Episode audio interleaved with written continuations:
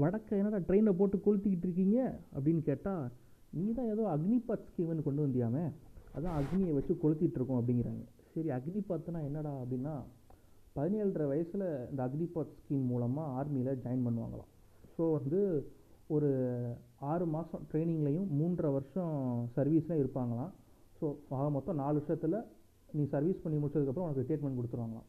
எப்படி? பதினேழரை வயசில் வேலைக்கு போய் ஒரு நாலு வருஷத்தில் உனக்கு ட்ரீட்மெண்ட்னா என்ன ஆகும் அப்படின்னு கேட்குறாங்க சில பேர் இதில் வந்து ஸ்டார்டிங் வந்து முப்பதாயிரரூபா சேலரி கொடுப்பாங்க அப்படின்னு சொல்கிறாங்க அது போக அடுத்த ரெண்டு மூணு வருஷத்தில் நாற்பதாயிரரூபா கொடுப்பாங்க அப்படிங்கிறாங்க. கடைசி நாலு வருஷத்தில் உனக்கு செட்டில்மெண்ட்லாம் முடிஞ்சதுக்கப்புறம் பதினோரு லட்ச ரூபா உன்னோட வீட்டுக்கு நீ எடுத்துகிட்டு போயிடலாம் அதுக்கப்புறம் நீ நம்ம ரங்கராஜ் அண்ணன் சொன்ன மாதிரி நீ பொட்டி கடை வச்சு பக்கோடா கடை வச்சு பொழைச்சிக்கலாம் அப்படின்னு சொல்கிறாங்க சரி அந்த பதினோரு லட்சம் எப்படி கொடுக்குறாங்க அப்படின்னா உனக்கு மாதம் முப்பதாயிரரூவா சேலரின்னு சொன்னாங்கல்ல அதில் இருபத்தோரு இருபத்தோராயிரரூவா இது உன்ட்ட கொடுத்துட்டு ஒம்பதாயிரரூவா பிடிச்சிடுவானுங்க அதுக்கப்புறம் நாற்பதாயிரரூவா சேலரியில் இருபத்தெட்டாயிரரூவா உனக்கு கொடுத்து பன்னெண்டாயிரரூவா பிடிச்சிடுவானுங்க அதாவது உன்னோட சேலரியில் இருந்து தான் உனக்கே கொடுக்குறாங்க அப்படின்னும் சொல்கிறாங்க ஸோ நீங்கள் யோசிச்சு பாருங்கள் இங்கேருந்து போகும்போதே ஒரு சாஃப்ட் சங்கியாக போகிறான் ஆர்மிக்குள்ளே அதுக்கப்புறம் நாலு வருஷம் முடிஞ்சு வெளியே வந்தோடனே ஒரு நல்ல ஆம்டு பெர்ஃபார்மன்ஸ் ஃபுல்லாக ஒரு சங்கியாக வெளியே வந்து இவன் கலவரம் பண்ண மாட்டான்னு என்ன கேரண்டி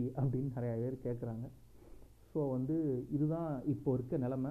ஸோ எதுக்கு இந்த சம்மந்தமில்லாத டாபிக் பற்றி இப்போ நான் பேசுகிறேன் ரிவ்யூ தானே பண்ண வந்தேன் அப்படின்னா சட்டுன்னு என்னால் பார்த்துட்டு அப்படியே ரிவ்யூ மட்டும் பண்ணிட்டு போக முடியல. சரி சட்டென்று வந்தாராம் சமுத்திரக்கனி அப்படிங்கிற மாதிரி சில சமூக கருத்துக்களும் நமக்குள்ளே இருக்குது ஸோ அந்த அக்னிபத் விஷயத்தை பற்றி பேசணும்னு நினச்சேன். அதனால தான் முதல்ல ஸ்டார்டிங்லேயே பேசுகிறேன் நீங்கள் கேட்டுட்ருக்கிறது பாட் காசம் பை அஸ்வர் இன்றைக்கி நம்ம பார்க்க போகிற படம் வந்து போத்தனூர் தபால் நிலையம்.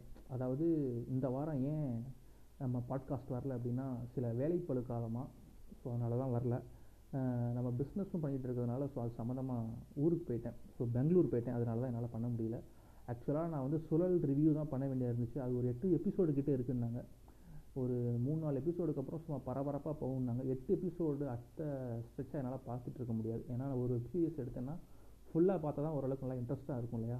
ஸோ அதனால் அதை ஸ்கிப் பண்ணிவிட்டு போத்தனூர் தபால் நிலையம் பார்க்கலாம் அப்படின்னு சொல்லிட்டு ரொம்ப நாள் அதுவும் பா பண்ண வேண்டியது. ஸோ இந்த டைம் பண்ணிடலான்னு சொல்லிட்டு தான் பண்ணேன். ஆஹா ஆஹா ஓடிடியில் இருக்குது அந்த படம்.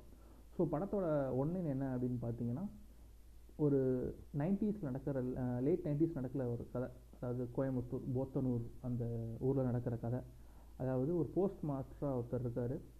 அந்த காலத்துலலாம் பேங்க்குக்கு பேங்க்கில் பணம் வைக்கிறதோட போஸ்ட்டில் தான் போய் எல்லாம் வித்ட்ரா பண்ணுவாங்க எல்லாம் எடுப்பாங்க இல்லையா அங்கே தான் சேமித்து வைப்பாங்க.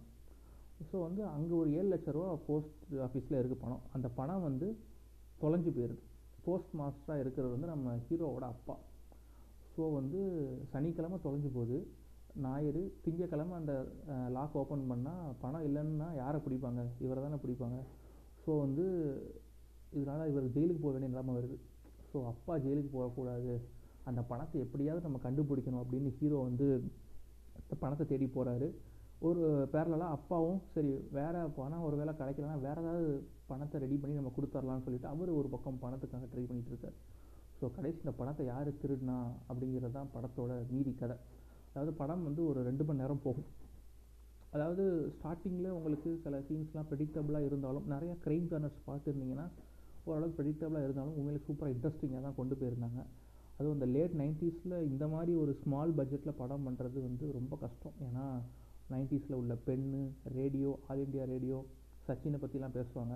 ஸோ வந்து ராஜ்துத் பைக்கு அந்த மோரிஸ் மைனர் கார்லாம் பார்க்கும்போது உண்மையிலே ஒரு வின்டேஜ் கார் பைக் லவ்வராக இருந்தீங்கன்னா இந்த படம் வந்து ஒரு விஷுவல் ட்ரீட் அப்படின்னு தான் சொல்லணும். எனக்கு அந்த விஷுவல் ரொம்ப அழகாக இருந்துச்சு. ஏன்னா எனக்கு அந்த வின்டேஜ் பைக்கு கார் மேலாம் பயங்கர கிரேஸ் உண்டு. ஸோ அதனால் எனக்கு ரொம்ப சூப்பராக இருந்துச்சு இந்த படம். பார்க்கல அதனால் அப்போ நைன்ட்டீஸில் வந்து நிறைய கள்ள நோட்டு புழக்கத்தில் இருந்துச்சு.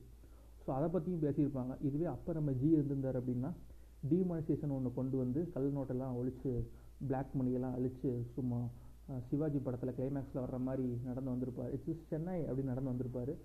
பாதி பேர் மக்கள் டிமானிசேஷனை ஒழிக்கிறேன் பிளாக் மணியை ஒழிக்கிறேன்ட்டு நம்மளை மாதிரி middle class lower middle class மக்கள்லாம் ஏடிஎம் வாசல்லையும் பேங்க் வாசல்லையும் நோட்டுக்கும் ஓட்டுக்கும் அலைஞ்சிட்டு கடைசி உயிரை விடுறது தான் நடக்கும். ஸோ அந்த மாதிரி சீன்ஸ் இருக்கும். அப்புறம் வேறு என்ன? அந்த காலத்தில் வந்த நைன்டிஸில் வந்த படங்கள் பற்றி பேசியிருப்பாங்க. வெற்றி விழா படம் அப்போ தான் வந்து நினைக்கிறேன் அந்த டீட்டெயிலிங் ரொம்ப சூப்பராக இருந்துச்சு. படத்தில் எனக்கு எல்லாமே ஓகே தான். அதாவது படத்தில் நடிச்ச எல்லாருமே புது நியூ கேரக்டர்ஸ் தான். ஹீரோ தான் என்னடா எப்படி சொல்கிறது கடைசி கிளைமேக்ஸில் அமெரிக்கா மாப்பிள்ளையாக வந்து அளவெடுத்து செஞ்சு வந்து மொக்க வாங்கிட்டு போவார். அதே மாதிரி ஒரு ஃபேஸ் கட்டுள்ள ஒரு ஹீரோவை ஏன் போட்டாங்க அப்படின்னு தெரில ஹீரோ மட்டும் லைட் எனக்கு உறுத்தலாகவே இருந்துச்சு. அவரோட நடிப்பும் சரி டைலாக் டெலிவரியும் சரி. மற்றபடி எல்லாமே ஓகே தான். அதாவது ரொம்ப நாள் கழித்து ஒரு க்ரைம் த்ரில்லர் பார்க்கணும் அப்படின்னா கண்டிப்பாக இந்த படத்தை போய் பார்க்கலாம். ஒரு ரெண்டு மணி நேரம் போனதே தெரியல. நிறைய க்ரைம் த்ரில்லர்ஸ்லாம் நீங்கள் பார்ப்பீங்க அப்படின்னா ஓரளவுக்கு கெஸ் பண்ணிடுவீங்க. அடுத்தடுத்து இதான் நடக்க போகுது அப்படின்ட்டு.